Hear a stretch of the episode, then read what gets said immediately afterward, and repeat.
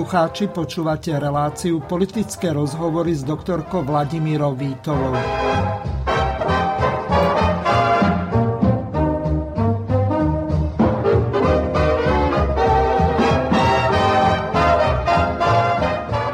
Prajem príjemný dobrý večer, vážení poslucháči. Po takmer poloročnej odmlke tak mám čest privítať pani doktorku Vladimíru Vítovu opäť v jej autorskej relácii politické rozhovory s doktorkou Vladimírou Vítovou. Na dnešný večer sme si pripravili nasledujúce témy. Psychologická vojna s cieľmi zbaviť nás historickej pamäti, 200 výročie Boženy Nemcovej a výzva ministrovi zahraničných vecí Českej republiky ohľadom zásahov Európskeho parlamentu proti národným vlajkám. Pri tej tretej téme sa vyznamenala vaša europoslankyňa zájeno Dita Haranzova, ale asi začneme od tej prvej témy. Budeme sa venovať eh, tej psychologickej vojne s cieľmi zbaviť nás historickej pamäti. Takže pekný večer prajem vám, pani doktorka. Dobrý večer a děkuji za pozvání. Je mi cťou a takisto aj našim poslucháčom.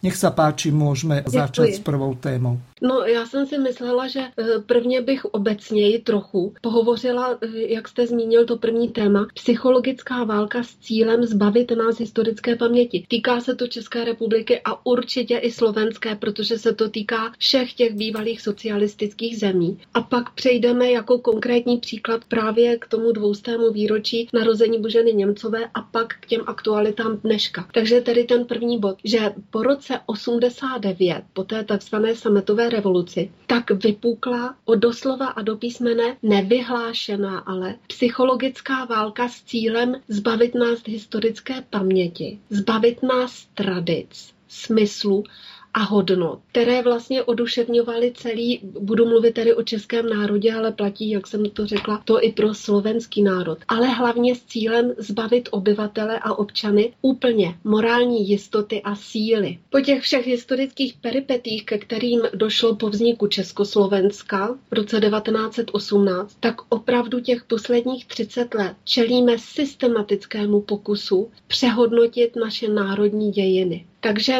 vlastně se to úplně obrací, že ti cizí útočníci a nájezdníci a ti uchvatitelé minulých dob, tak jsou vlastně teď eh, se těší velkému uznání a obdivu a jsou vykládáni jako ti největší hrdinové. Až vám řeknu poslední případ eh, z minulého týdne, tak půjdete do mdlo. Takže k tomu, jak budeme hovořit o té Boženě Němcové, tak ti naši národní hrdinové, což možná zní trochu pateticky, ale opravdu byli a ti buditele, tak jsou naopak zase vydáváni posměchu, zapomnění, ostouzení a podobně. Ačkoliv, a ta Božena Němcová je toho konkrétním příkladem, Oni vydupali doslova a do písmene ze země národ, který byl již český národ, který byl již v té době z velké části asimilován Němci vlastně oni obnovili opravdu český jazyk. Mluvilo se s ním samozřejmě na venkově běžně, ale jim se podařilo zachránit oficiálně. Mimochodem, teď v naší ústavě nemáme vůbec jazyk eh, jako národ zmíněn a nemáme zákon, nemáme v ústavě, nemáme zmíněn, že je český národ, vůbec to vypadlo po rozdělení našich eh, dvou zemí a nemáme vůbec zákon o jazyku českém. Už byl několikrát dán do parlamentu eh, iniciativa iniciátorem byla komunistická strana a vždycky byl odmítnut za všechny ty roky. Takže k čemu kladly vlastně základy věd a umění a hudby a školství a průmyslu a všech oborů té lidské činnosti, které patří k našemu životu, v té moderní civilizaci proč to tenkrát dělali ti naši, jak se jim říká, národní buditele? Šlo totiž o to, když se to vezme tak pak z dlouhodobého hlediska, vytvořit podmínky k tomu, aby mohlo vzniknout něco jako Československo v roce 1918. Ale vlastně teď se objevují studie a do médií jsou, jsou zváni historici a politologové, kteří říkají, že ti buditelé že to vlastně bylo špatně, že jinak bychom už teď mohli být součástí Německa a mohli jsme se mít dobře a tak podobně. A taky jsou teď ve hře hodně frekventovány a jsou populární ty názory, že to Československo byl vlastně umělý, neorganický útvar odsouzený k zániku. A teď pozor, jak se mění historie, že nebýt Československa, nebylo by Mnichova, nebylo by odsunu, nebylo by února a obrozenci, že to vlastně všechno zavinili. Takhle se to neříká jako úplně oni za to můžou, ale ta linka je vlastně takhle pojmenovaná a de facto e, tímto způsobem vede. Tak a teď trošinku jenom k té historii, že v tom 19. století žila česká veřejnost obnoveným politickým a spolkovým životem. To předtím vůbec nebylo. A ti političtí, čeští i slovenští vůdcové formují takzvané státoprávní programy. A vlastně to bylo ohromné napětí s tou vídeňskou vládou a podobně. A začalo se zápasit o uznání českého jazyka ve školách, v úřadech a spory se vedly o zřízení českého gymnázia, různých českých škol. A vlastně proti sobě stáli Češi a Němci. A dnes vidíme mnohdy opačný trend, že vlastně jako by byla ostuda chodit do české školy. Co pak je normální? Aby například, eh, to tedy byla Petra Busková, aby ministrině školství dala své dítě do státní francouzské školy, to prostě v pořádku není. Jinak eh,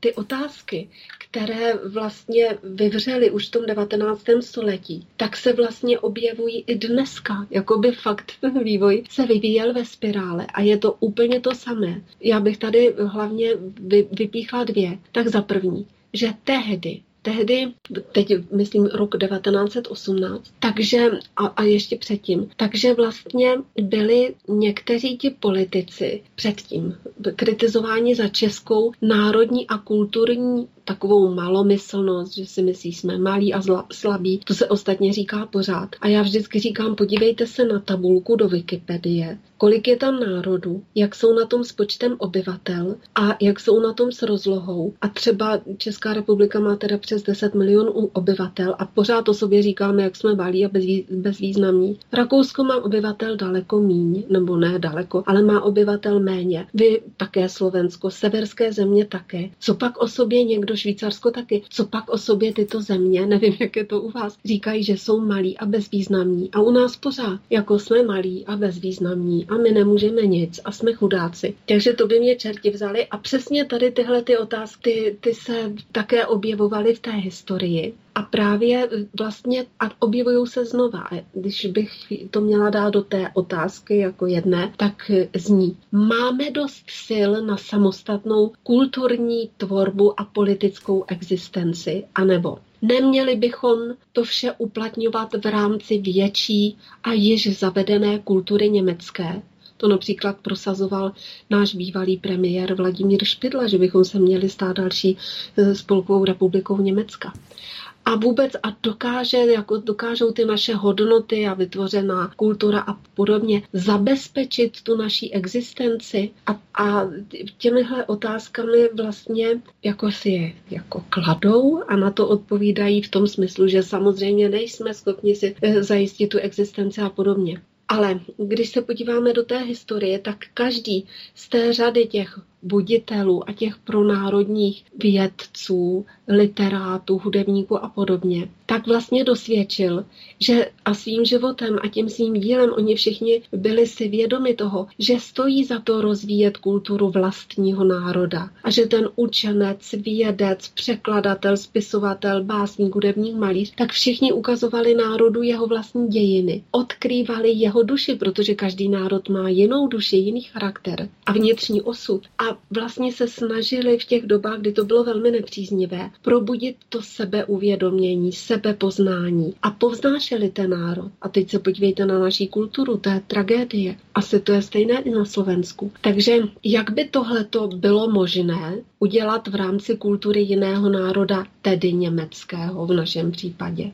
Například eh, já jsem se tady vybrala některé eh, citace eh, z Tomáše Garika Masaryka, který napsal Problém malého národa, knihu Problém malého národa. A tady je hezká ta pasáž, kdy on říká, i národ malý může být uvědomělý, kulturní, své právní, samostatný duchovně i politicky. To není zlo být malým národem. Malost je v tom, že člověk neprohlédne a nehledá prostředky k odstranění své malosti a že ti velcí národové mají taky těžké problémy, jako ty malé. A když jsme národ menší, takže máme jiné prostředky. A teď tedy dává takový příklad, že jako člověk, který má chaloupku, nemůže pracovat s takovými prostředky jako ten, kdo má palác. Ale je otázka, Nemůže-li být člověk v chaloupce šťastnější a vzdělanější než člověk v paláci. Ale ovšem běda, běda mu, jestli se bude opičit potom, kdo má palác. A tady prostě jsme svědky toho opičení se od rána do večera. A pak tady ještě říká eh,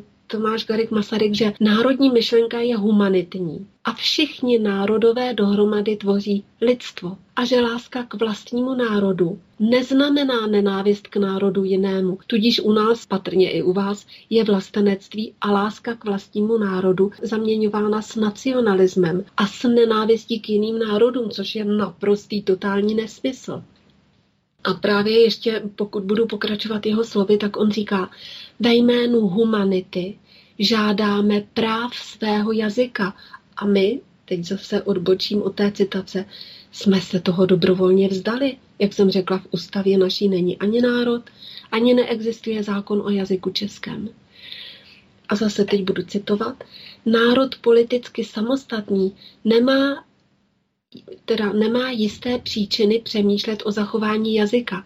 Mluví-li se o jazyce, myslí se obyčejně to, co se jim podává, tedy myšlenky a city. A teď se tady dostává ke kultuře uložené hlavně v dílech básnických. Básník a spisovatel právě proto působí víc než vědci, protože on zároveň klade důraz na krásu a na cit. A teď tady Masaryk dodává, že krásná literatura nás národnostně vychovávala a vychovává nás dosud. A že otázka cti národa je otázka cti každého jednotlivce. A jestli teda je něčemu absolutně okopává, nejsou kotníky, tak je to v České republice, tak jsou to čeští autoři, právě tihleti staří, kteří rozdávali krásu a vznešenost. A jsou adorováni ti, kteří prostě, když se já teď uvedu jako televizi a filmy české, to je satanismus v přímém přenosu. Všechno je destruktivní, neuvěřitelná vulgarita. V každém, téměř v každém filmu, v každém televizním seriálu. A všude jsou ty prvky satanismu. Krev, násilí a sex. Takže sem jsme se dopracovali a až budu hovořit o té Boženě Němcové, tak ta bývá vydávána jako za kýč a za něco, prostě pak se k tomu vrátím. A ještě tady docituji toho Masaryka, že vzájemná závislost všech států a národů, velkých i malých, neustále roste. Mezinárodní vázanost hospodářská, technická, kulturní, politická se stále zvětšuje. Světová centralizace pokračuje přes občasné zvraty a že my musíme jako národ menší se zapojit do této humanitní tendence světové, ale otázku českou musíme stále řešit jako otázku světovou, takže ne na ní rezignovat.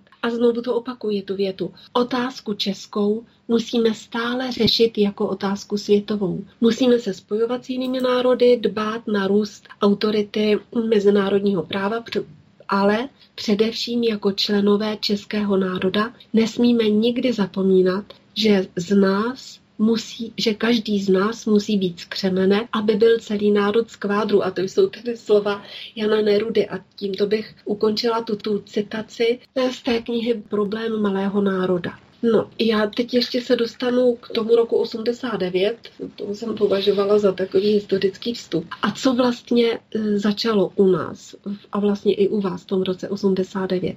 Takže Kulturní tradice toho našeho národa jsou vymycovány postupně. Třeba v dětských knížkách, pohádkách a podobně, to uvedu jako příklad. Historická paměť je zasunuta. Když se podíváte u nás na ČT2, tam jsou každý den, každý den několik let, několik pořadů o Hitlerovi, o druhé světové válce, ale vlastně je to podáváno jako fakta ale vlastně je tam postupně ta doba adorována když jsou tam třeba nějaké dokumenty, jako je to devět ku jedné, kdyby jsme, nebo 90 ku deseti. Takže když jsou tam nějaké jiné dokumentární filmy, tak to byste se divili, jak ošklivě mluví o všech třeba eh, těch sovětských tehdy vojevůcích a jak s takovým skrytým obdivem hovoří o těch Němcích. A to je každý den několik takových filmů x let. Takže tady u nás se šlape po té uvědomělé identitě a o své byt, po své bytnosti národa a tudíž jsme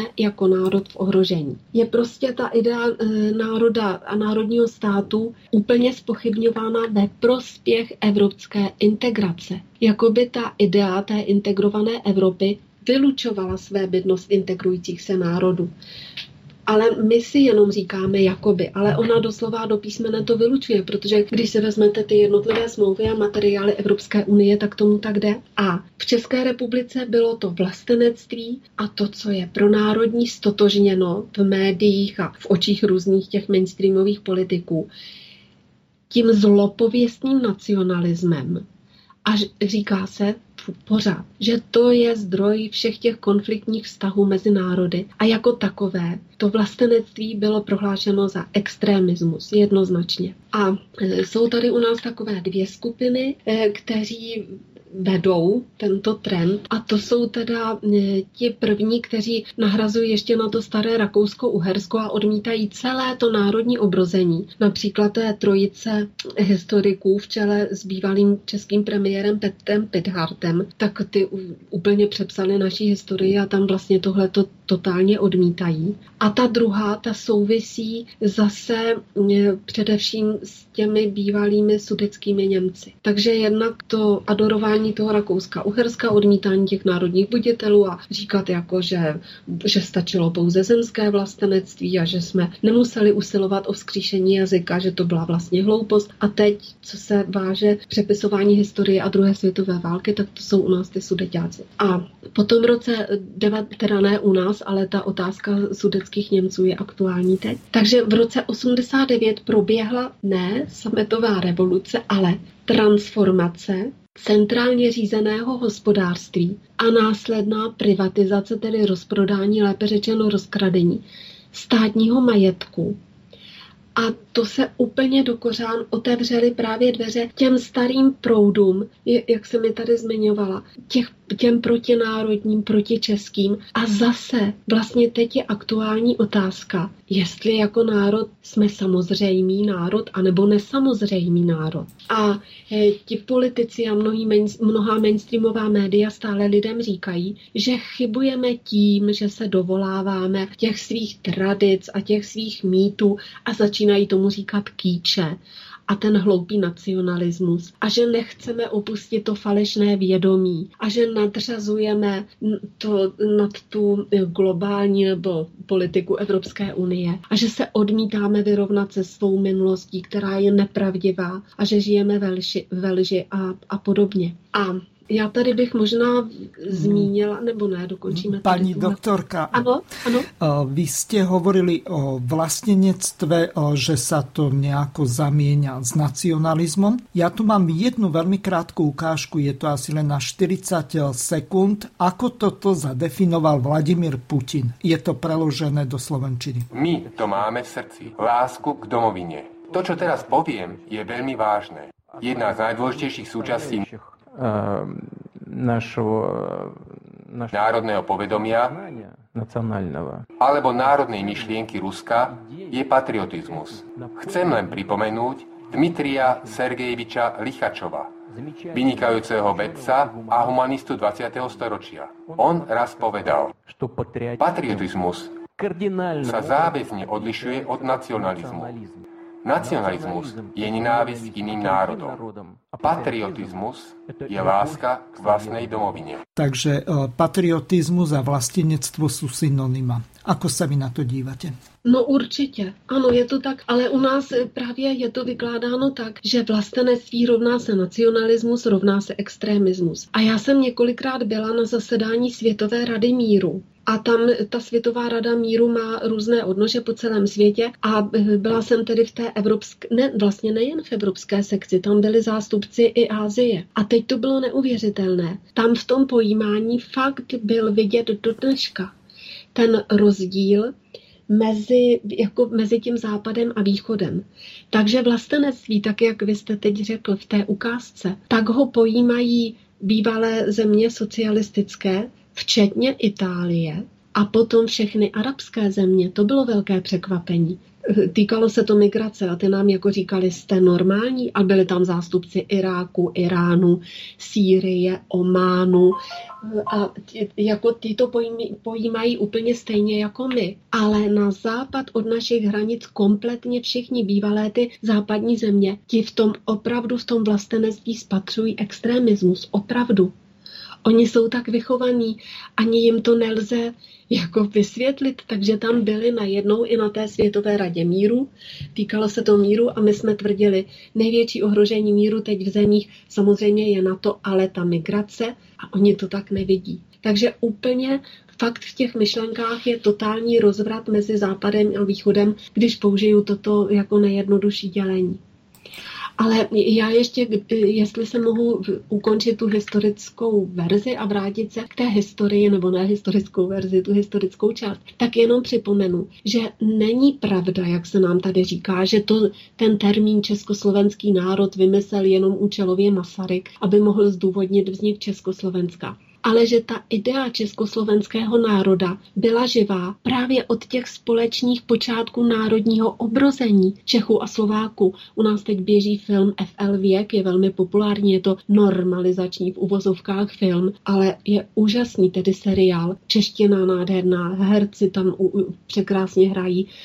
No prostě je to jako klenot mezi tím, co jinak je vidět v té české televizi. Takže je to od dob počátku toho národního obrození Čechů a Slováků. A ta idea fakt cílila spolu s tím, když se podíváte do té pravdivé historie, ne co se teď říká. A o spojení a vyvedení Slováků z maďarského područí uvažoval už například Havlíček Borovský který právě od Slováku očekával vůdcovskou roli, a teď ho zacituji, jarost a sílu od Slováku. A takže není to žádná umělá idea, tak bych to tady ráda zmínila, ten čechoslovakismus. To spojení historií rozděleného československého národa předpokládal Masaryk ještě mnoho let před první světovou válkou a nebyl sám. A není pravda, že to národní obrození bylo, jak jsme tady teď uvedli, zlopověstné, to je takové staré české slovo, a nacionalistické. Bylo humanitní a angažovali se tam všichni od Kolára přes Palackého, protože všichni, všichni tito národní obrozenci, vaši i naši, kladli na první místo takzvané všelidství a tomu lidstvu podřizovali národ, ne stát. Proto taky v ústavě byl že ten majetek je národní, pak se z něho stal státní majetek po roce 89, nebo já teď nevím přesně, to možná bylo i předtím, a pak ten státní majetek mohl být privatizován. Ale když to byl národní majetek, tak to nešlo, protože dřív ten občanský průkaz například byl jakoby váš doklad, že vy máte podíl na tom národním majetku. Teď máte na občanském průkazu jenom identifikační číslo a žádný podíl na majetku. Teď obecně, ta politika, to je doména vždycky těch vládnoucích držitelů moci. Ale literatura, ta se v historii, nevím jak je to dnes, ale v té historii to vždycky bylo útočiště těch ovládaných. A proto jsou tak důležití ti eh, staří básníci a spisovatelé, protože přinášeli obraz doby, duševního stavu společnosti a různých těch společenských problémů a politických úvah. Takže ta literatura, a tím se dostávám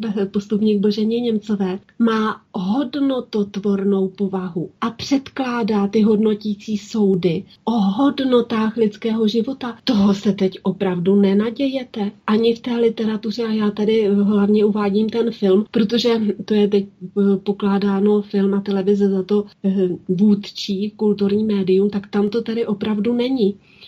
Ale ty hodnoty, co chceme a co potřebujeme, co ctíme a milujeme a tak eh, podobně, tak se nám namlouvá, že vlastně jsou to kýče, to, co je v těch starých knihách. A já nevím, co bychom teď měli chtít asi, aby si každý rozpáral břicho a, a byl z, to, z toho surrealismu veselý. Nebo prostě bez těch ideálních hodnot, bez těch ideálních norem, jako pro děti, tak je to vlastně i pro ten stát. Bez těch ideálních příkladů a vzorů a podobně, tak tomu kolektivu, tomu národu chybí něco podstatného.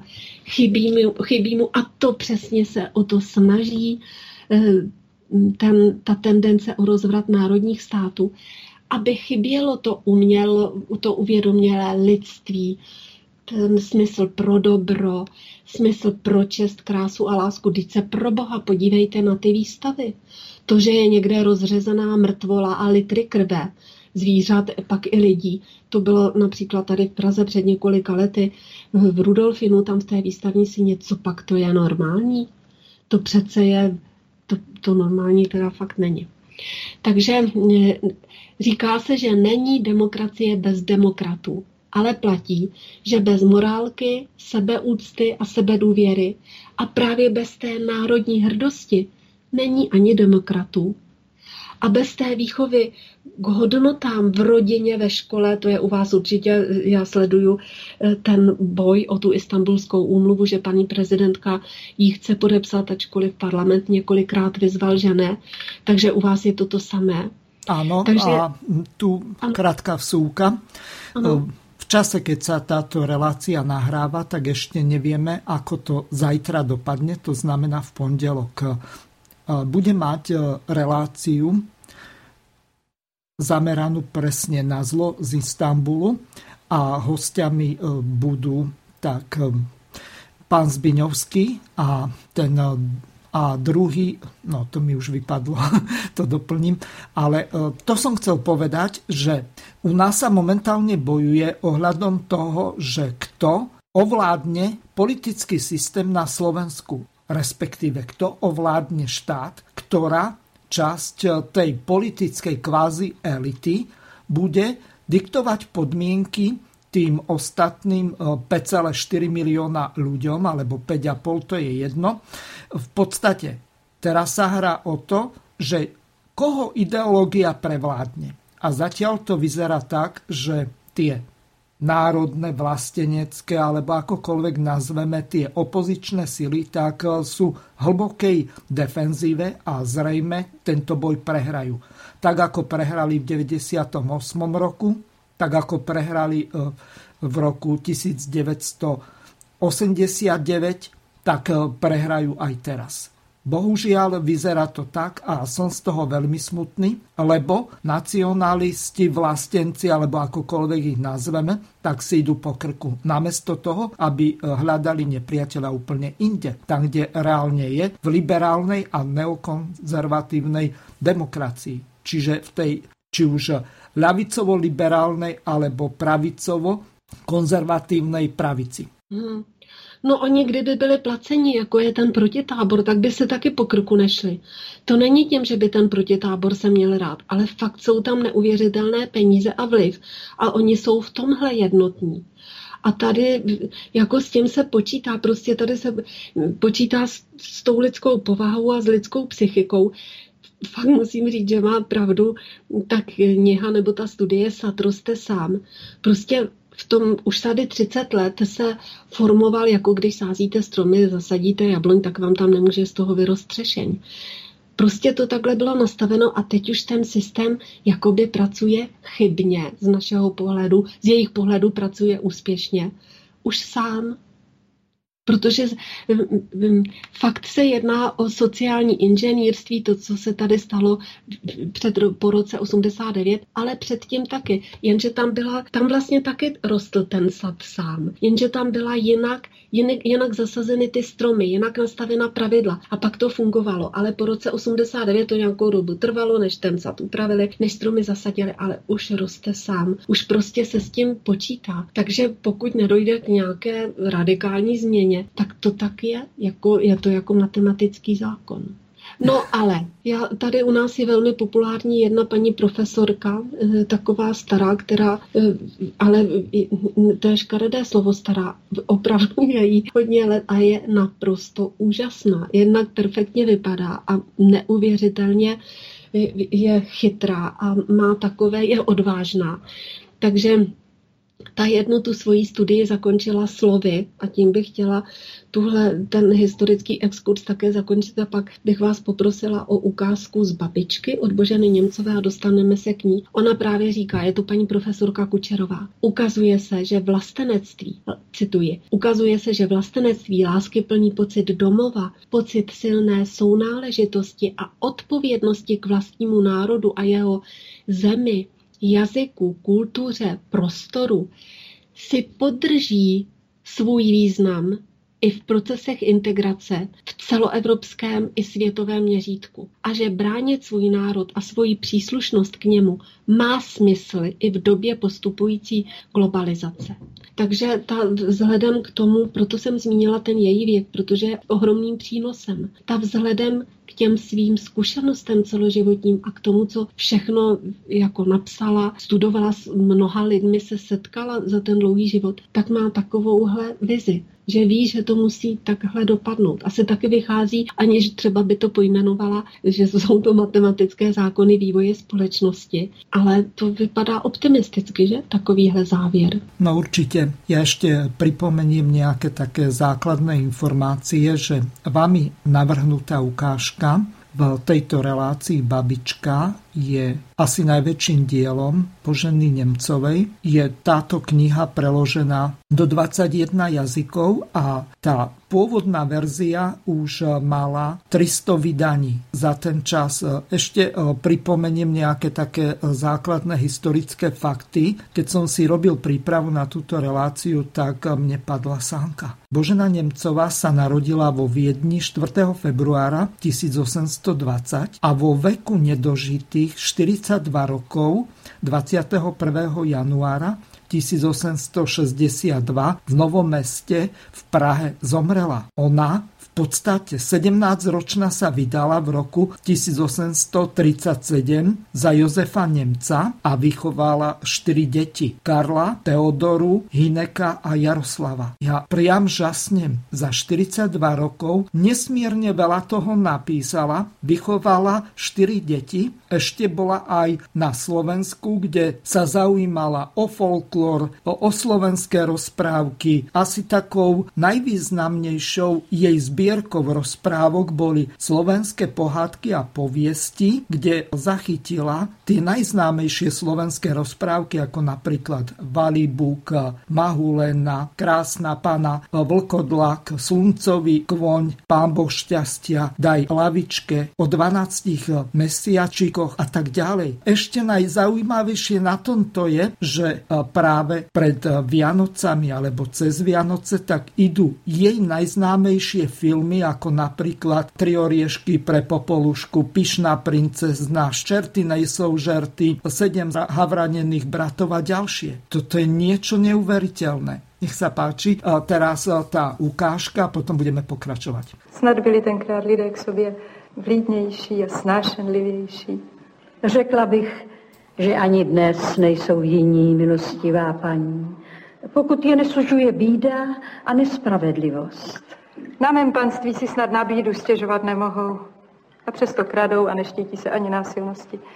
Nedávno jeden chasník přepadl Pikola, to je písař mého správce. O všechno ho okradla, div ho nezabil. Jenom, jestli to nebylo jinak. Znám zdejší lidi, to nejsou zbojníci. Proč by mi písař lhal? Kdo pak ví? Třeba proto, že byl na záletech a dostal na pamětnou. Ty o tom něco víš? Tolik, co lidé ze vsi. A kde byl na záletech? Zachtělo se mu kristli z hospody. Dostal, co zasloužil.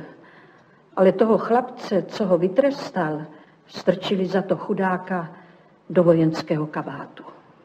Takhle by mě snad moji lidé neobelhali. Každý slouha řekne své vrchnosti jenom to, co mu prospěje.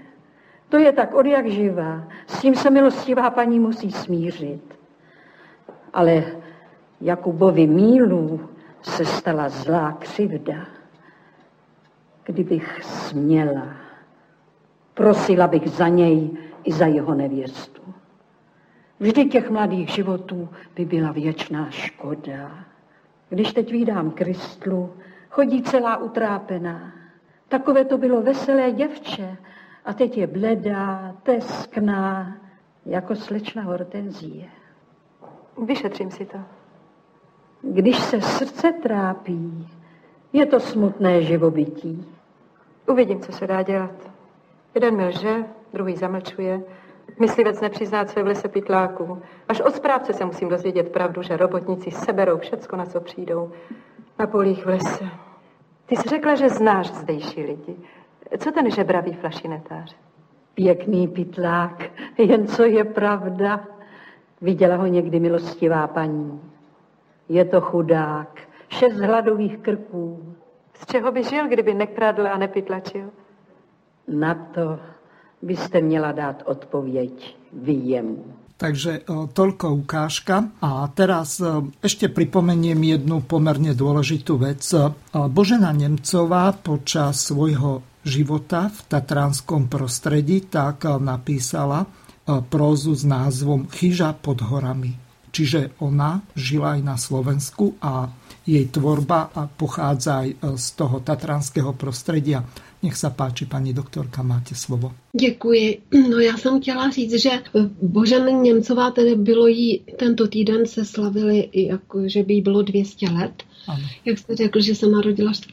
února. No, ona prostě byla krásná, vzdělaná, neuvěřitelně pracovitá. Měla ohromný literární talent. Já eh, navážu pak na vás a zmíním, co všechno ona dělala, že bych to jmenovávala, ale tak v kostce. Prostě byla geniální opravdu jednoznačně to tak lze říci. A ten náš dnešní český mainstream se jí snaží pod rouškou korektnosti v každém tom aktuálním dokumentu nebo studii vlastně urazit. Ještě než začnu být konkrétní, tak byla tady ukázka z filmu Babička. Já jsem o tom napsala na parlamentní listy, jakože ten film, tam jsou dokonalé herecké výchovy, vý, výkony. Babička, Jarmila Kurandová, Barunka, neuvěřitelná Libuška Šafránková, ta, co hrála pak Popelku později, mm. když byla starší. Eh, mm, Viktorka Libuše Gepertová, fakt úžasné. Je tam krásná hudba, nádherná příroda, jsou tam vlastně vidět ty zvyky, je to všechno dáno dohromady, takže ani vám jako neřeknou. A tady byl tenhle zvyk. Zpívají tam ty děti písničky, jsou tam ty vztahy.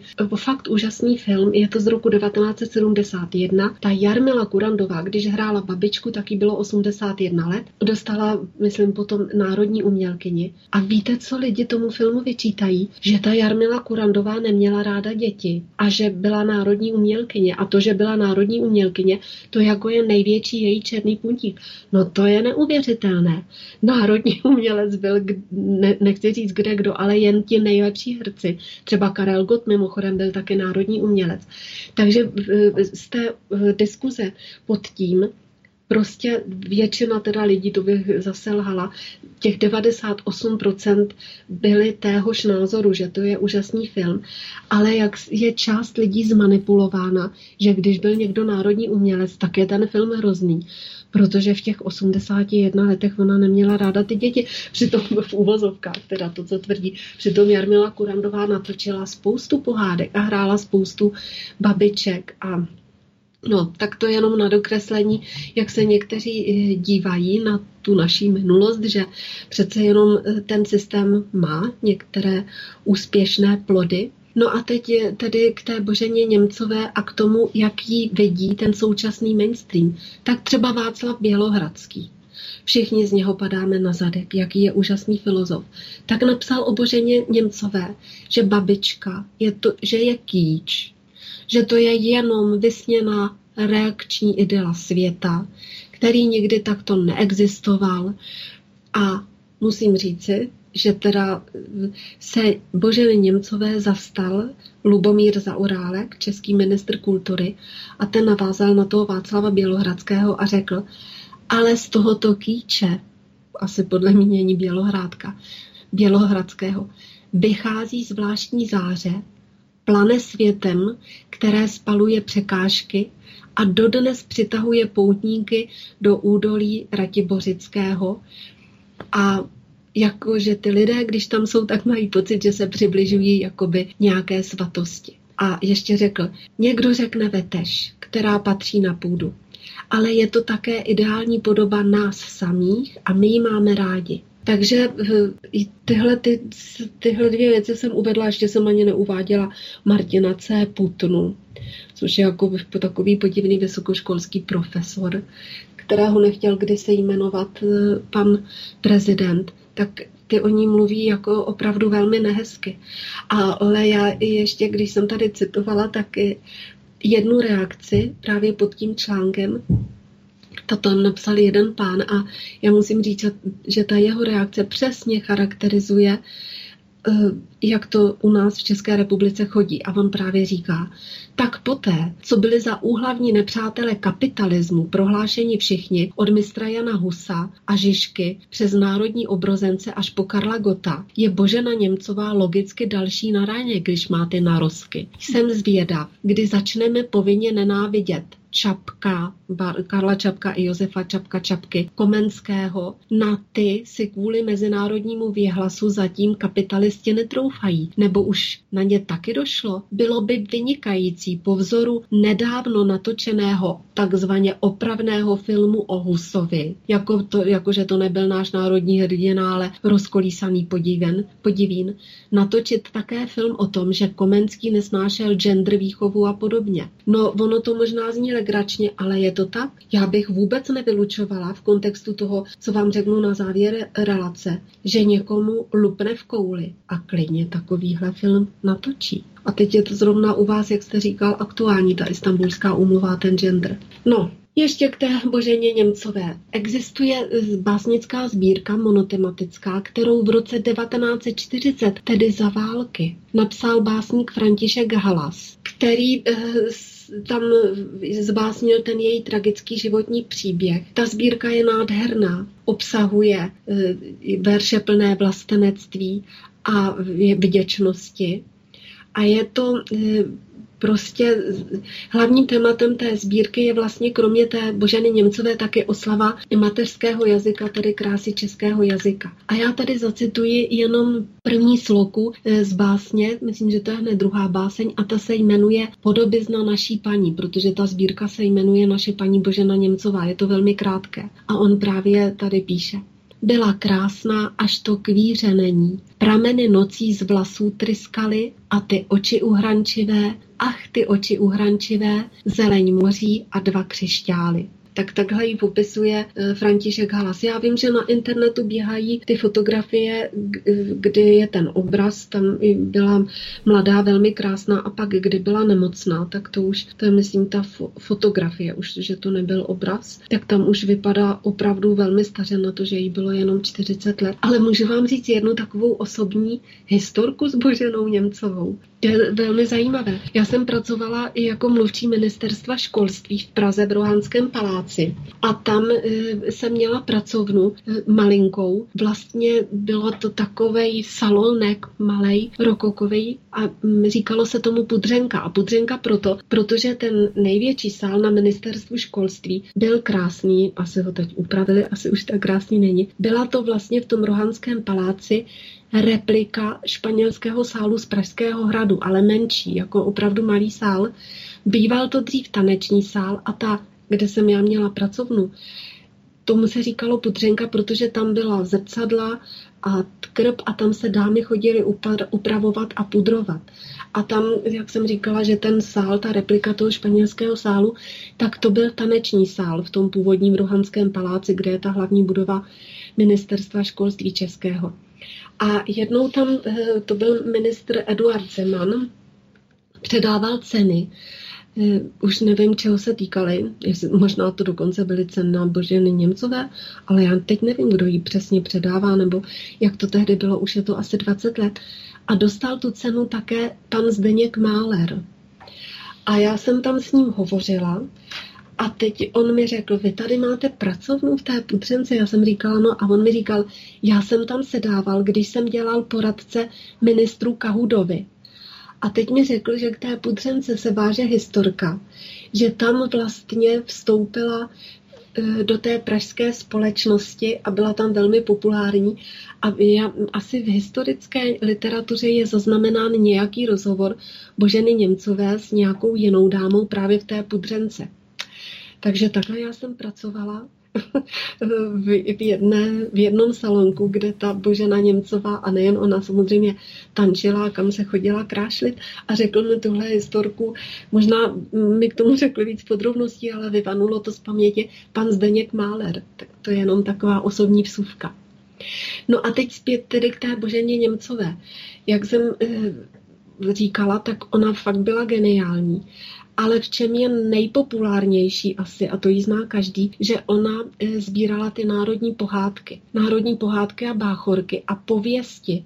A ono se to tenkrát v té době nerozlišovalo, že vlastně ty pověsti a, a různé byly těm dětem říkány formou těch pohádek. A právě ten význam těch národních báchorek a pověstí a pohádek pro rozvoj české literární tradice a vůbec kultury, to už vyzdvihovali tenkrát ti obrozenci Josef Kajetántil, Karel Havlíček Borovský, Karel Sabina a podobně. A co se týče Slovenska, tak vy jste to zmínil, Miroslave. Ona eh, má takovou, jako já nevím, jestli to sbírka, nebo to vycházelo v časopisech, jsou to prostě slovenské pohádky a pověsti eh, z let 1857 až 58. Ona se seznámila s tím slovenským folklorem při návštěvě manžela na Slovensku a teď adaptovala ty zápisy slovenských překladatelů a při překladu do češtiny ponechávala ty dialogy ve slovenštině. Takže nepřeváděla všechno. A protože říkala v těch svých dopisech to zdůvodňovala, že ta převaha těch kouzelných pohádek a toho ústního vyprávění je daleko věrněji uchováno než v českých pohádkách takže proto také nechávala eh, tam tu slovenštinu i pro Čechy. A ty nejznámější pohádky eh, slovenské, tak jsou, ale to je vlastně česká pohádka, respektive všechny ty pohádky jsou slovanské. To pak ještě vám řeknu dál, k čemu ona se věnovala.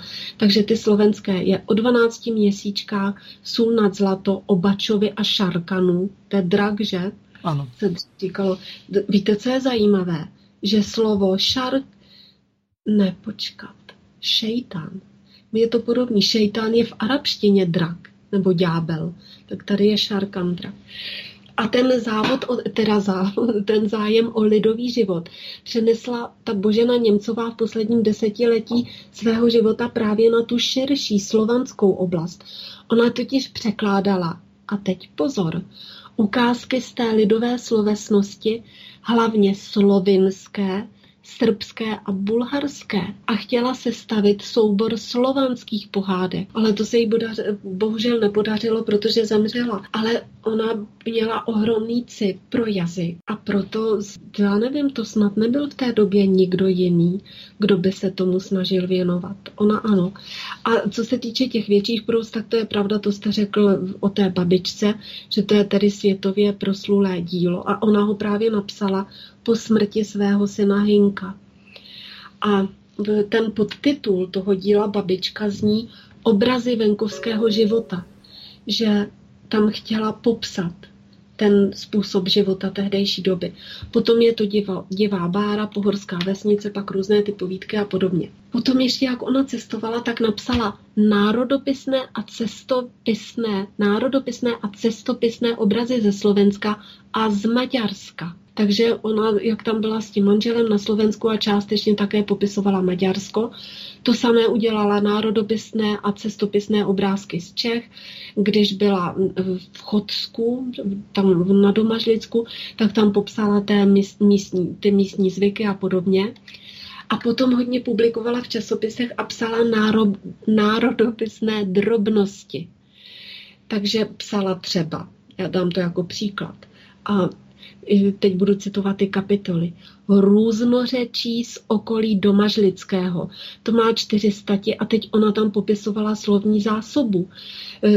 I tam říkala třeba, jak e, popisovala, když to etnikum má nějaké označení, třeba buláci, chodováci, co přesně to znamená. Zapisovala tam průpovědi, pořekadla, názvy pohádek, popis tělesných typů. Třeba muži jsou krásní, ženy příjemné a dobré hospodyně, manželky, matky a tak dále a tak dále. Pak tam vlastně vytvořila slovní s různými pasážemi, kde bylo skloňování přídavných jmen a zdvoňování předložek, e, stupňování. Potom tam byl souhrn všech křestních men používaných v té oblasti. Byl tam tedy růz, takový, takové slovníky, jak jsem řekla, popisy toho skloňování, stupňování předložky. Hláskové odlišnosti tam zmiňovala. Výslovnost jinou tam v tom regionu hláskové zvláštnosti a podobně, takže ona brala vlastně to komplexně z našeho úhlu pohledu, jak to charakterizujeme teď, bychom řekli vědecky. Potom také vydala, to se mi zdálo zajímavé, zaříkací formule mezi lidem českým a jak se od nemocí pomáhá. E, to je soubor takových článků, které ona publikovala v časopise Květy v roce 1848 a teď jsou tam různé, jak píše, pověrečné praktiky proti zimnici, proti psotníku, uhranutí a podobně. Pak tam je studie z lidového lékařství, pak česká přísloví a úsloví, národní hádanky, dětské popěvky a říkanky, hry, jaké se hrály. To, to jsou zajímavé hry, třeba hra na ubohého vojáčka, to si hráli děti, hra na vodníka, na vlka, na pasačku, na Marii, na Řimbabu, na zlatý prsten, na barvy a podobně.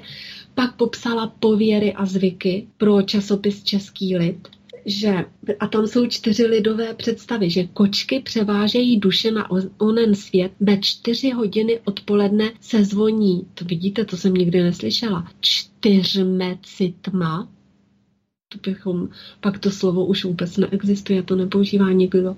Před svatebčany se nese víno, kdo si opírá rukama hlavu, je bavorák.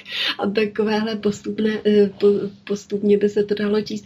Takové zajímavé věci, takže ten její záběr byl neuvěřitelný. Já si vůbec nedovedu představit, že ona při tom častém stěhování toho manžela, tak to je jasný, že se dostávala do různých eh, končin, ale měla čtyři děti, byly na tom finančně strašně špatně.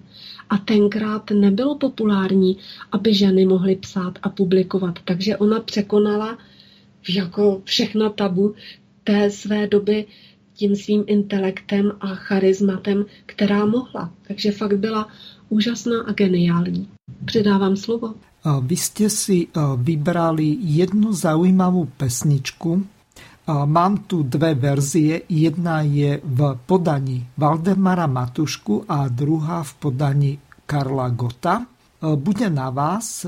Jej názov je Mým domovem stichla je putika, kterou si zahráme. No, já jsem vybrala, jsou to písničky vlastně Karla Hašlera. Tím jsem myslela, že se překleneme do současnosti, protože teď u nás tady bojujeme o interpretaci výsledku druhé světové války. To bude asi nejdramatičtější část té dnešní relace. Ten Karel Hašler byl ukopán v koncentráku a zemřel tam. A je to největší tvůrce jakoby vlasteneckých a českých písniček a nebo lidových. A tady mně se to podání toho Valdemara Matušky, toho bych navrhla, to se mi zdálo takové neformální a moc hezké, tak prosím.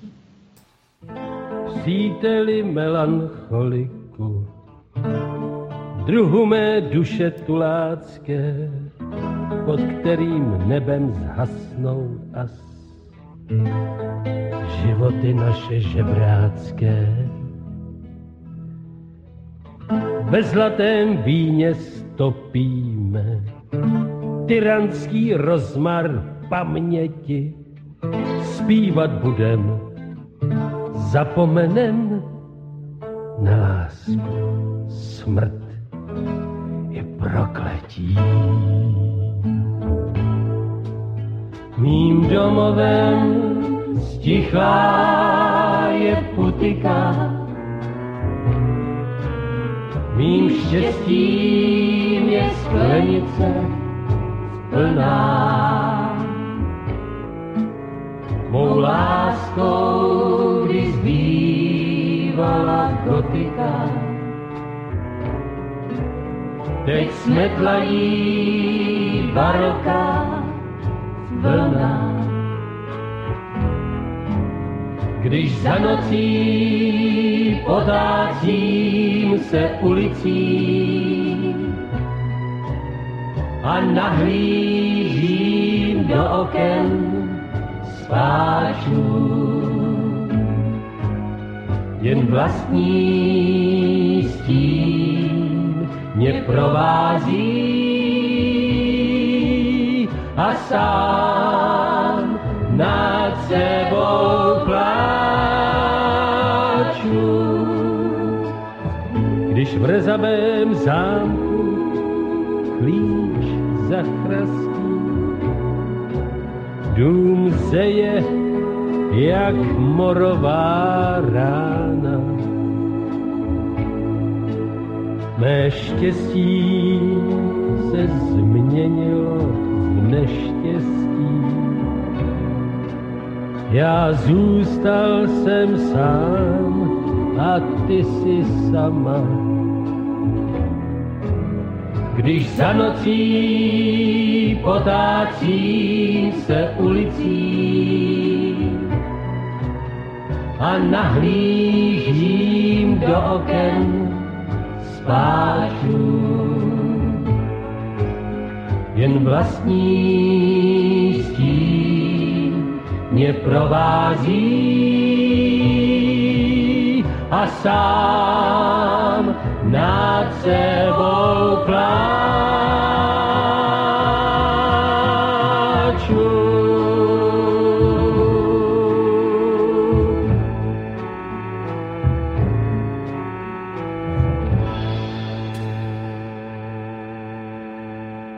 Tak to bol Valdemar Matuška s piesňou Mým domovem je stichla putika. Pani doktorka, tu je jedna veľmi dôležitá vec, ale skôr ako vám odovzdám slovo, ja ešte pripomeniem našim poslucháčom. Táto relácia je kontaktná, ale nemôžete volať z toho dôvodu, že je nahrávaná na záznam. Pokiaľ budete mať nejaké otázky, či už na mňa alebo na pani doktorku Vítovu, tak môžete využiť e-mailovú adresu studio.bb.juh zavináč gmail.com.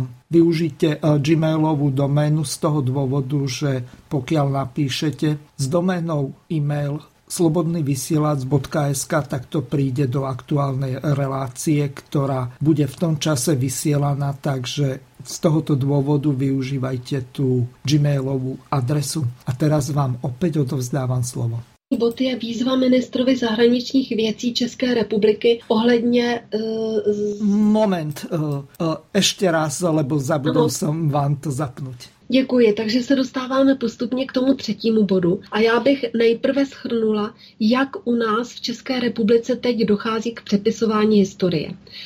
Za první, 18. září Evropský parlament přijal takové prohlášení, že vlastně druhou světovou válku rozpoutalo eh, Německo a Sovětský svaz, aby si rozdělili ten svět. A říkají, že důvodem toho byl ten pakt Molotov-Ribbentrop. Vůbec tam není zmiňovaná eh, ani začátek války napadnutí Polska, ani Měchovská dohoda, nic takového. Za druhé, v České republice, konkrétně v Praze, ale i na jiných místech, dochází k ničení soch a památníků osvoboditelů.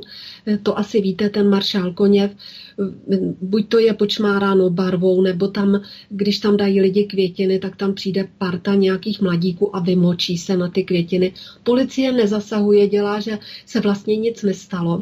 Starosta Prahy 6 chce navzdory všem zákonům, eh, kterým to odporuje, a to musím říct, že to víme prokazatelně, protože jsme na něj dali trestní oznámení, tak chce tu sochu přesunout. My jsme dali trestní oznámení, kde jsme vypsali, jaké zákony všechny jsou porušovány ani státní zastupitelství, ani policie nereaguje. Takže teď chceme dávat, nebo reagují prostě hloupě, že to dají ad acta a řeknou, že nic nebylo porušeno, ale přitom se k tomu nevyjadřují vůbec těm konkrétním paragrafům. Takže teď budeme psát dopis, nevím jestli na ministrině spravedlnosti nebo na prezidentskou kancelář, prostě máme to v plánu. Dále jste určitě slyšeli o tom skandálním vystoupení a chování eh, Pavla Novotného, to je zase starosta Řeporej a ten chce chce postavit tam eh, památník vlasovcům, o kterých je známo, kolik zabili při eh, osvobozování Čechů a podobně. Primátor Prahy teď chce změnit název náměstí, kde sídlí ruské velvyslanectví, které se historicky jmenuje Podkaštany, tak teď má nést nějakého disidenta eh, ruského název, to náměstí. Takže v Praze dochází k takovýmhle věcem a ještě tady připomenu, myslím, možná tam byl i primátor Bratislavy, že se setkali primátoři Maďarska, Bratis, České republiky, nevím jestli Polska, a ti se chovají navzdory tomu politickému trendu vlád jednotlivých zemí. Takže nejen neziskovky si v těch státech dělají, co chtějí, ale teď už jsou podporováni také primátoři, kteří jsou z jiných politických stran, než je ta jako ten establishment toho kterého státu. Takže aby toho chaosu bylo ještě více. A u nás je to tedy ten pan primátor Hřib. Ale poslední kauza, neuvěřitelná. K těm vlajkám, co jsou avizované v programu, se dostanu nakonec. Ale tohle, co se stalo tento týden. Češ, česká historička, která pracuje v Akademii věd, publikovala knihu, která byla prezentována na německém velvyslanectví v Praze a ten samý den také na českém velvyslanectví v Berlíně. A ta kniha zní, má nad titul, že Češi začali holokaust. Takže to je nový trend, eh, který je teď v politice německé vůči České republice. Musím říct, že ani jeden politik se k tomu nevyjádřil nijak. Ani o Kamura nie? Já o tom nevím. Uh-huh. Nevím teda, jestli se k téhle kauze, možná, že se k tomu vyjádří třeba za 14 dní, to je pozdě.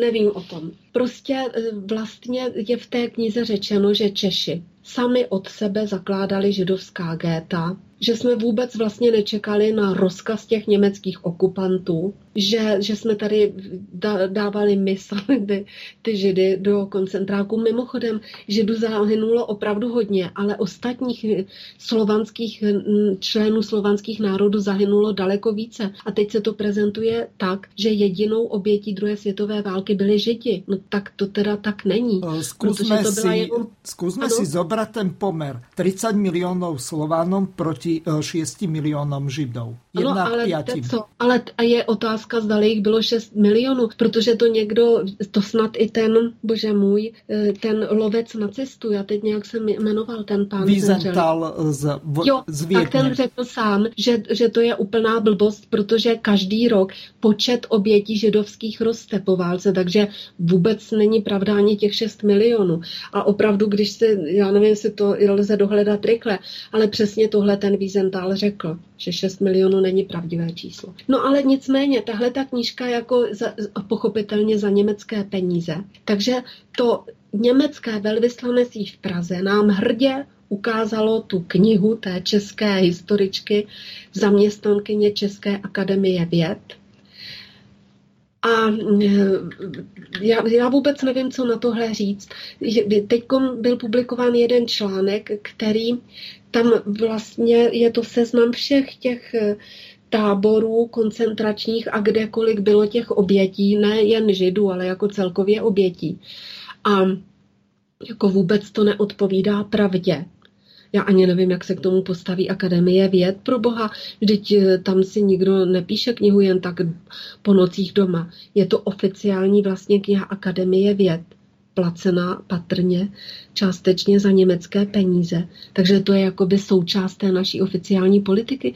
Takže bych čekala, že se k tomu vyjádří ministr školství minimálně, protože je to sice přímo řízená organizace Akademie věd, ale rezortně spadá pod ministerstvo školství, nebo ministr nebo premiér, nebo prezident, nebo někdo z poslanců, šéf senátu, ten zemřel pan Kubera, tak teď není, nebo šéf parlamentu, nic.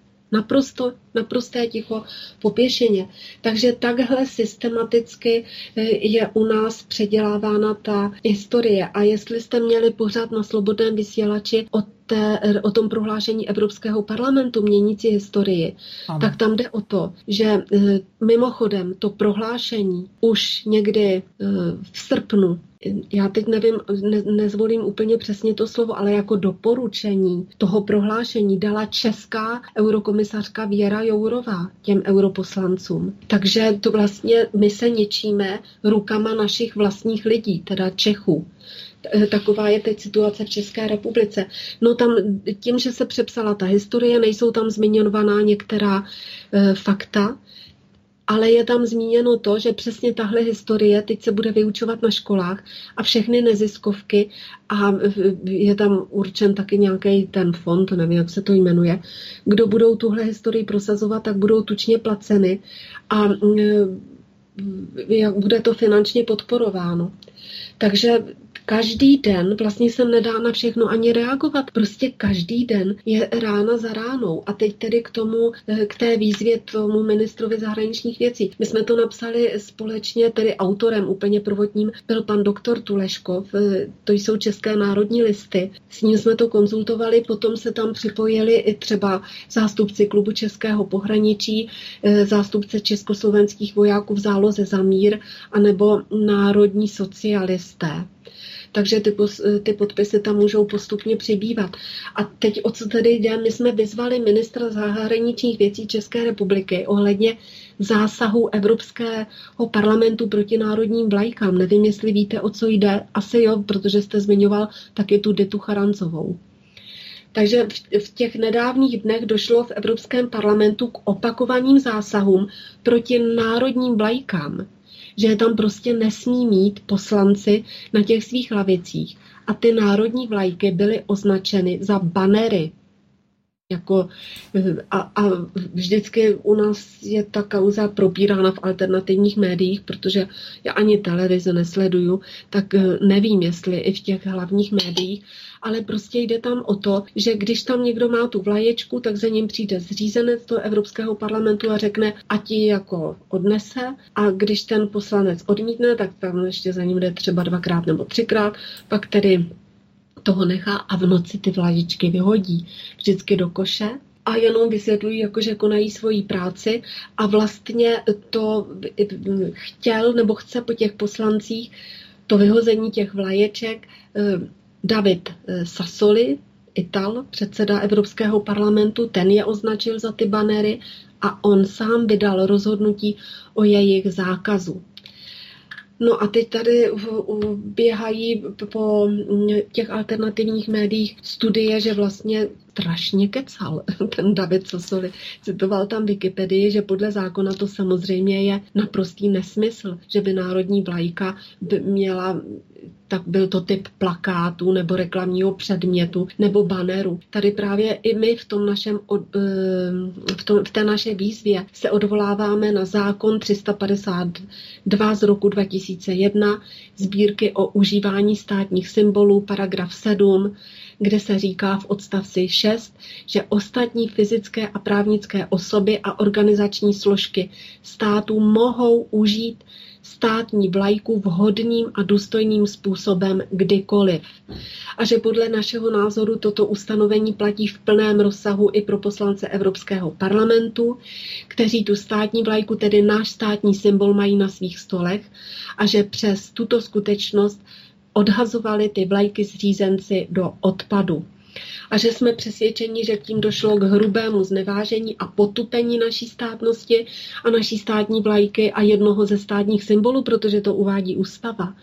A přestože tento právní názor o jehož správnosti nepochybujeme, je znám vedení Evropské unie a jistě i tomu samotnému předsedovi, tak stejně i nadále dochází k pošlapávání tohoto zákona a že ti funkcionáři Evropského parlamentu vlastně jim berou slovo, vypínají mikrofon těm poslancům, kteří odmítají odstranit ty vlajky a že pod těmi našimi vlajkami v roce 39 prolévali svoji krev naši vojáci v době války a odcházeli na frontu a bojovali, obětovali životy. A teď tady chce najít tu pasáž, kdy vlastně říkáme, že jsou tedy ty vlajky milně považovány tak, takhle. Oni se odvolávají Sasoli a ostatní na jednací řád Evropského parlamentu. A my říkáme, že ten řád zcela milně považuje ty státní vlajky za obyčejné prapory, plakáty, reklamní předměty a že tedy umožňuje odstranění z těch stolů a že zastáváme stanovisko, že tento postup fakticky ruší ustanovení ústavy České republiky a v tom je ten zásadní rozpor o státních symbolech a je z hlediska našeho práva nepřípustný a odsouzení hodný a že ty interní předpisy, protože to jsou pouze interní předpisy, jednací řád, co to je, interní předpis Evropského parlamentu, špatně chápou ty státní vlajky a že nemůžou mít takovou právní sílu, aby zrušili některé ústavní a zákonné normy naší ústavy a nejen naší určitě, i těch jiných států. A proto navrhujeme, aby to jednání Evropského parlamentu a jeho představitelů bylo prošetřeno a to, o to žádáme vlastně toho našeho ministra zahraničí, aby dal ten podnět. A pokud bude zjištěno, že Evropský parlament postupoval tak, jak je tedy uvedeno, protože to máme sice z přímých nahrávek, ale není k tomu žádné oficiální, to jsme nikdy neviděli jako usnesení.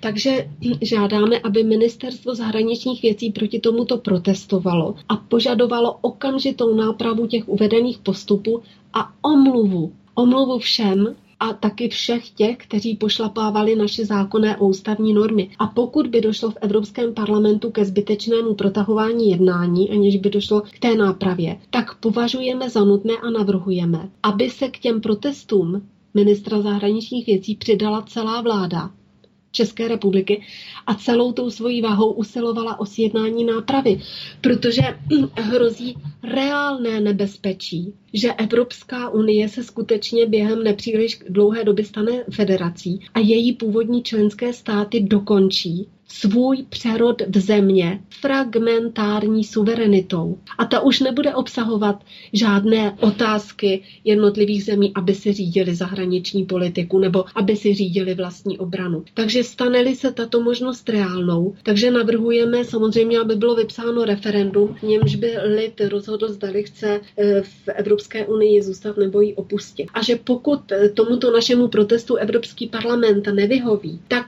existuje pokud chceme ovšem zachránit svoji státnost a identitu, jen jediná cesta, a to je vyvolání jednání o vystoupení České republiky z Evropské unie, což samozřejmě jde, dokonce ani na to nemusí být referendum. Je to Lisabonská smlouva článek 50. Jako nějak to není specifikované, specifikováno, to pořád, pořád tady se jenom jako tak říká. Takže teď my tady vlastně bojujeme o tu interpretaci té historie a snažíme se, co nám síly stačí, ale to je jako sedmihlavá saň. Jednu hlavu utnete a další, další hlavy hned narostou. Viete, v čom je najväčší problém? Že do Európskeho parlamentu sme si posla, poslali takých e, poslancov, myslím europoslancov, ako je tá spomínaná Dita Charanzová, alebo napríklad Šimečka junior.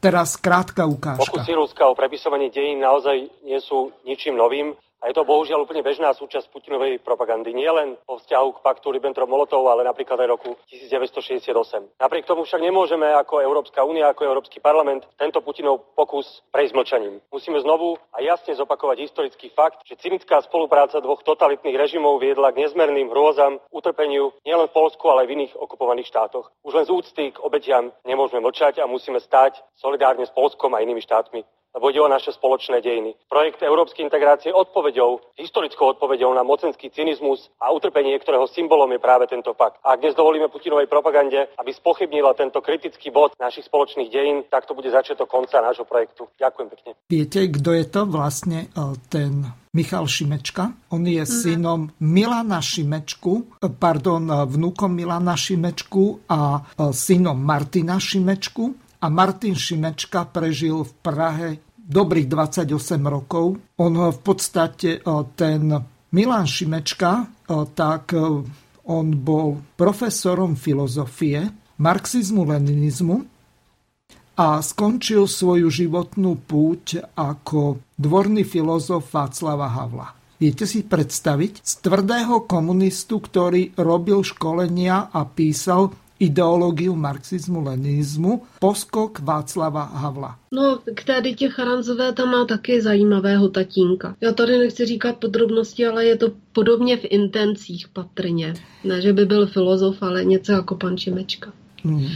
Teraz no, ještě... Ale já jsem dneska... Pardon? A... Mám tu ešte jednu ukážku, len nie som si istý, či je to presne to, kde tá Dita Charansova e, zglajšaltovala tých e, europoslancov, ale e, eventuálne to môžem aj vystrihnúť, ak to nebude ono.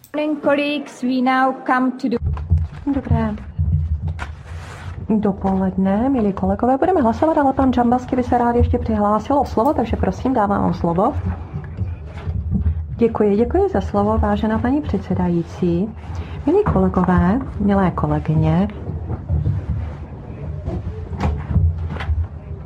pan Sasoli udělal rozhodnutí ohledně článku 10.3 našeho řádu, který hovoří o tom, že europoslanci musí dodržovat konkrétní řád v plenárním sále, že nesmí držet žádné transparenty nebo národní vlaječky v rukou. Ovšem národní vlaka to prostě není jenom nějaký mm, transparent, je to symbol, je to národní symbol a já si myslím, že zde nemůže existovat žádný zákaz, který by se vztahoval na národní vlajky. Toto je skutečně symbol a já si myslím, že to opravdu by bylo nesmírně kontroverzní, kdyby šlo k tomuto zákazu, proto bych rád poprosil konferenci předsedu, aby toto bizarní rozhodnutí zrušilo a já si svou národní vlaječku teď postavím teď přede mě a pokud to budete chtít skutečně odstranit, tak budete muset použít sílu.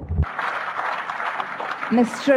Čambacky. Vážený pane Čambacky, já nebudu otevírat diskuzi k tomuto tématu, jenom jsem vás chtěla poprosit, abyste si přečetl stávající pravidla, především teda 10.3, kde se hovoří o tom, že skutečně europoslanci nesmí mít žádné transparenty a obecně musíme respektovat důstojnost tohoto schromáždění. A právě proto se předseda parlamentu rozhodl respektovat a dodržovat toto pravidlo.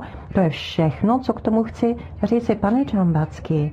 Já samozřejmě budu pana předsedu informovat, ovšem nebudeme o tom diskutovat. Takže děkuji a nyní budeme hlasovat.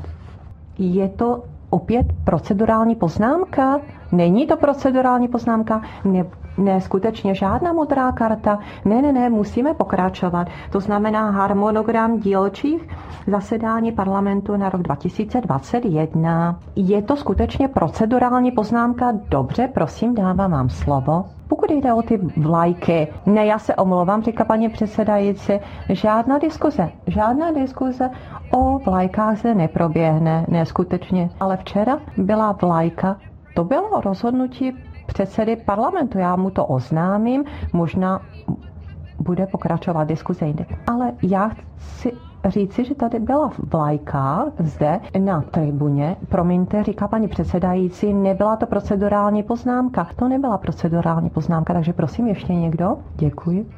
Pokud jde o náš jednací řád, tato delegace, která byla v podstatě vlastně této strany největší ve volbách a představuje 4,5 milionu poličů, dokonce více, než je počet obyvatel některých členských zemí, tak byla ignorována. Bohužel, říká paní předsedající, mikrofon, mikrofon byl vypnutý, toto nebyla procedurální poznámka. Budeme hlasovat.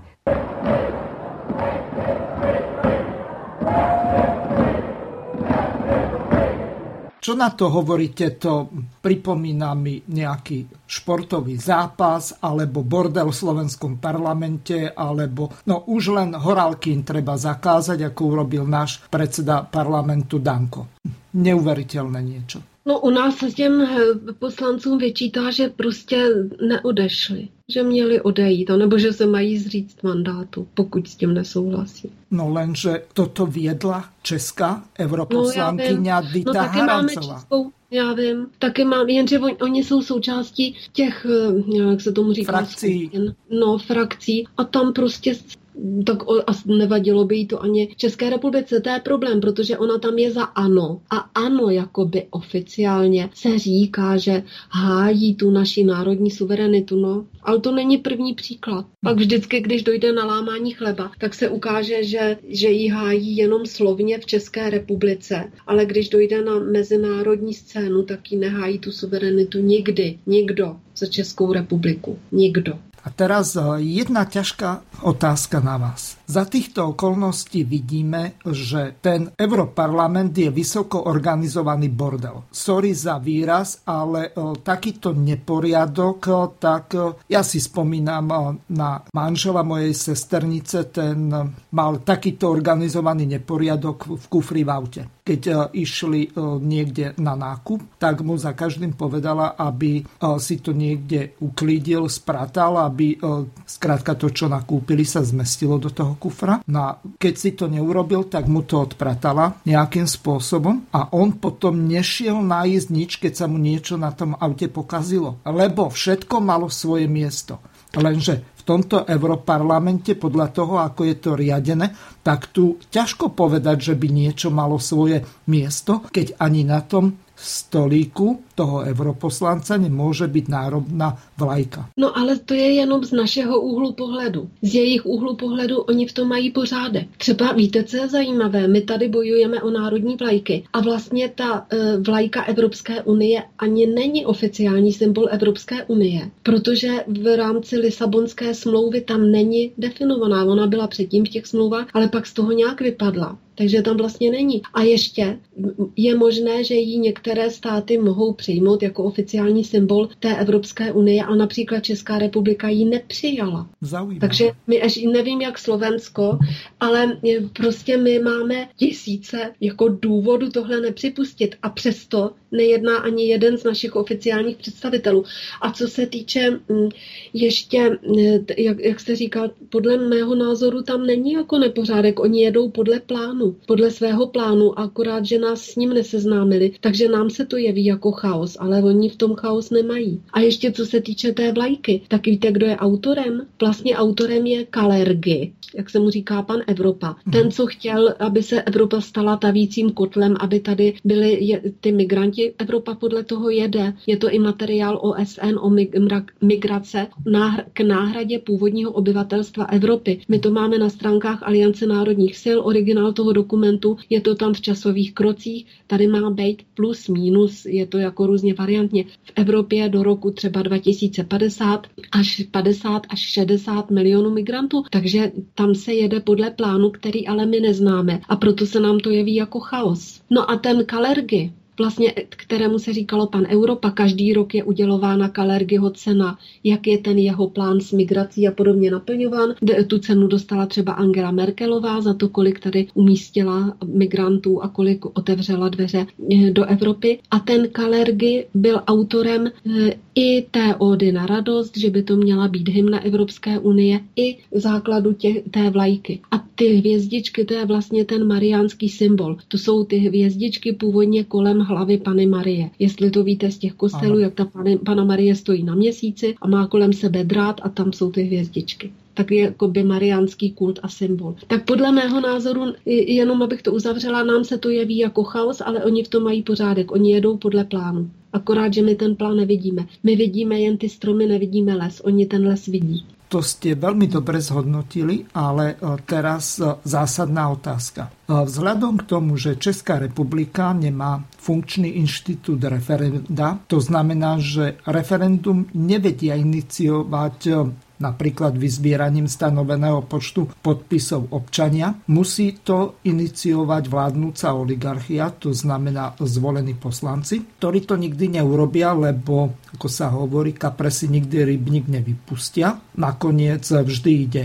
o peníze, o peniaze, o prachy, alebo akokoľvek to povieme, ako v tej tisícročnej včele v prípade tej vojny. Takže v podstate ide o to, že vy ste sa zmienili že nie je potrebné ani referendum. Lenže ak sa vstupovalo do Európskej únie a bolo potrebné referendum, tak eh, zrejme aj eh, ten opačný proces by mal byť buď rovnaký alebo podobný. Napríklad eh, v prípade Británie a toho Brexitu. Něco teoreticky, ano. ale třeba my jsme do, na to nevstoupili na základě referenda a stejně tu vás to... zastavím. V zmysle Slovenskej ústavy NATO nie je považované za nadštátnu organizáciu, ako je napríklad Európska únia.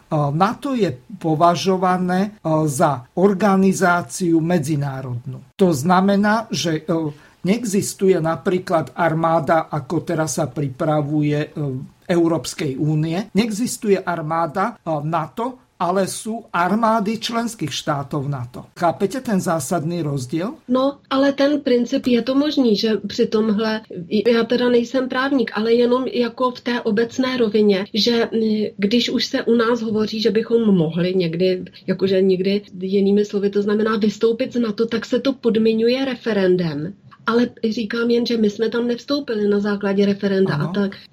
Určitě máte pravdu a jak říkám, nejsem právník, ani nevím, co je třeba obsahem těch dodatků, jak se říká, že mají, ale fakt je, že každá politická strana má za úkol říct, jak si představuje společnost, jakou chce uzavřít společenskou smlouvu. A když se ty lidi bojí i deklarovat, jako my chceme vystoupit z Evropské unie, tak to teda fakt nevím, co na to říct. Mm-hmm. Ale já jsem ještě vám chtěla říct, jo, jak je to u nás s tím referendem. Dneska zrovna publikoval europoslanec pan doktor David článek a to je, nevím, možná jste na tom stejně, ale my jsme na tom úplně tragicky. A nazval ten článek klauzule věčnosti a že Česká ústava je vůbec nejméně legitimní evropskou ústavou. A teď proč? Protože na rozdíl od těch jiných evropských států, možná tedy i o Slovenska, nadevším u nás stojí nikým nevolený ústavní soud, protože ta ústava naší republiky v článku 9 a teď tady on říká, ten článek tam byl vložen čtyři dny před schvalováním ústavy Václavem Havlem, tak ta říká, ten článek říká, změna podstatných záležitostí demokratického právního řádu, teda státu, je nepřípustná. A ústavní soud, eh, že odmítá definovat, co to je podstatná náležitost. Ještě jednou řeknu ten článek 9. Změna podstatných náležitostí demokratického právního státu je nepřípustná a ta podstatná náležitost je třeba vystoupení z EU. Takže tady i kdyby bylo to referendum, tak na základě ústavy je to nepřípustné. Takže a ještě ta ústava umožňuje za to, teda ústavní soud, eh, ústavnímu soudu to umožňuje, protože neexistuje žádný výklad, označit za to pod, za podstatnou náležitost cokoliv. A on tady vydává a teď eh, teda dodává a teď pozor, to bude takový, to musím přečíst a velmi pomalu. Pan doktor David říká, logika jako věda vychází z axiomu, že výrok se nemůže vztahovat sám na sebe. Tedy, že ani, tedy ani ústava nemůže odkazovat na ústavu, fakticky vylučující jakýkoliv pokus ústavu změnit. My máme jakoby kolečko, že tam nemůžete vůbec zasáhnout. Takže i kdyby si to přála drtivá většina občanů, tak se ta ústava u nás nemůže změnit. Ani kdyby to chtěli poslanci, byly tam ty já nevím, tři pětiny nebo dvě třetiny, to jsou různí zákony a změny ústavy, tak pak přijde ústavní soud a řekne, že to je podstatná náležitost a nezmění. Takže většina těch evropských ústav podobný článek neobsahuje, anebo přímo definuje, co jsou to ty podstatné náležitosti. Takže podle ty, té naší ústavy, podle toho článku 9, stojí nad vším, nad demokracií u nás na věčné časy pouze ústavní soud. A jak jsou teď ty nepokoje v Polsku, tak kdo ví, neznám polskou ústavu, jestli tam není něco podobného, protože takhle si vlastně ty globalisti, jejichž členem byl Václav Havel, to zajistili, u nás teda se jim to podařilo, jakoby, že se nemůže změnit nic. Tady byste se rozkrájeli, postavili na hlavu, tak a ústavní soudci jsou jmenovaní, já teď myslím, že na doživotí, žádný ochranný mechanismus před nima neexistuje, co se týče justice. Soudce prostě je vlastně v roli Boha u nás. No u nás ústavní sudcovia jsou na 12 rokov, ale ostatní, to znamená týchto bežných súdov, okresných, krajských a najvyššieho, tak sú doživotně. No, že... tak to bude u nás po, podobně, jasně, doživotně a ty ústavní nevím, jak u nás mají dlouhé to období. No ale je to fuk. Ústavní soudce na doživotí. A my právě máme v tom našem programu, že neexistuje vůbec žádný mechanismus eh, prostě jako jejich kontroly nebo aby nesli odpovědnost. To neexistuje u nás. Vy ste niekedy počuli o tom, že by si tí, ktorí majú hegemóniu v štáte, uplietli na seba bič a nejako sadomasochisticky sa bičovali alebo dali niekomu do ruk ten bič? No to je pravda, ale my v tom ještě vedeme. No, my, my, my jsme na vrcholu toho sadomasa.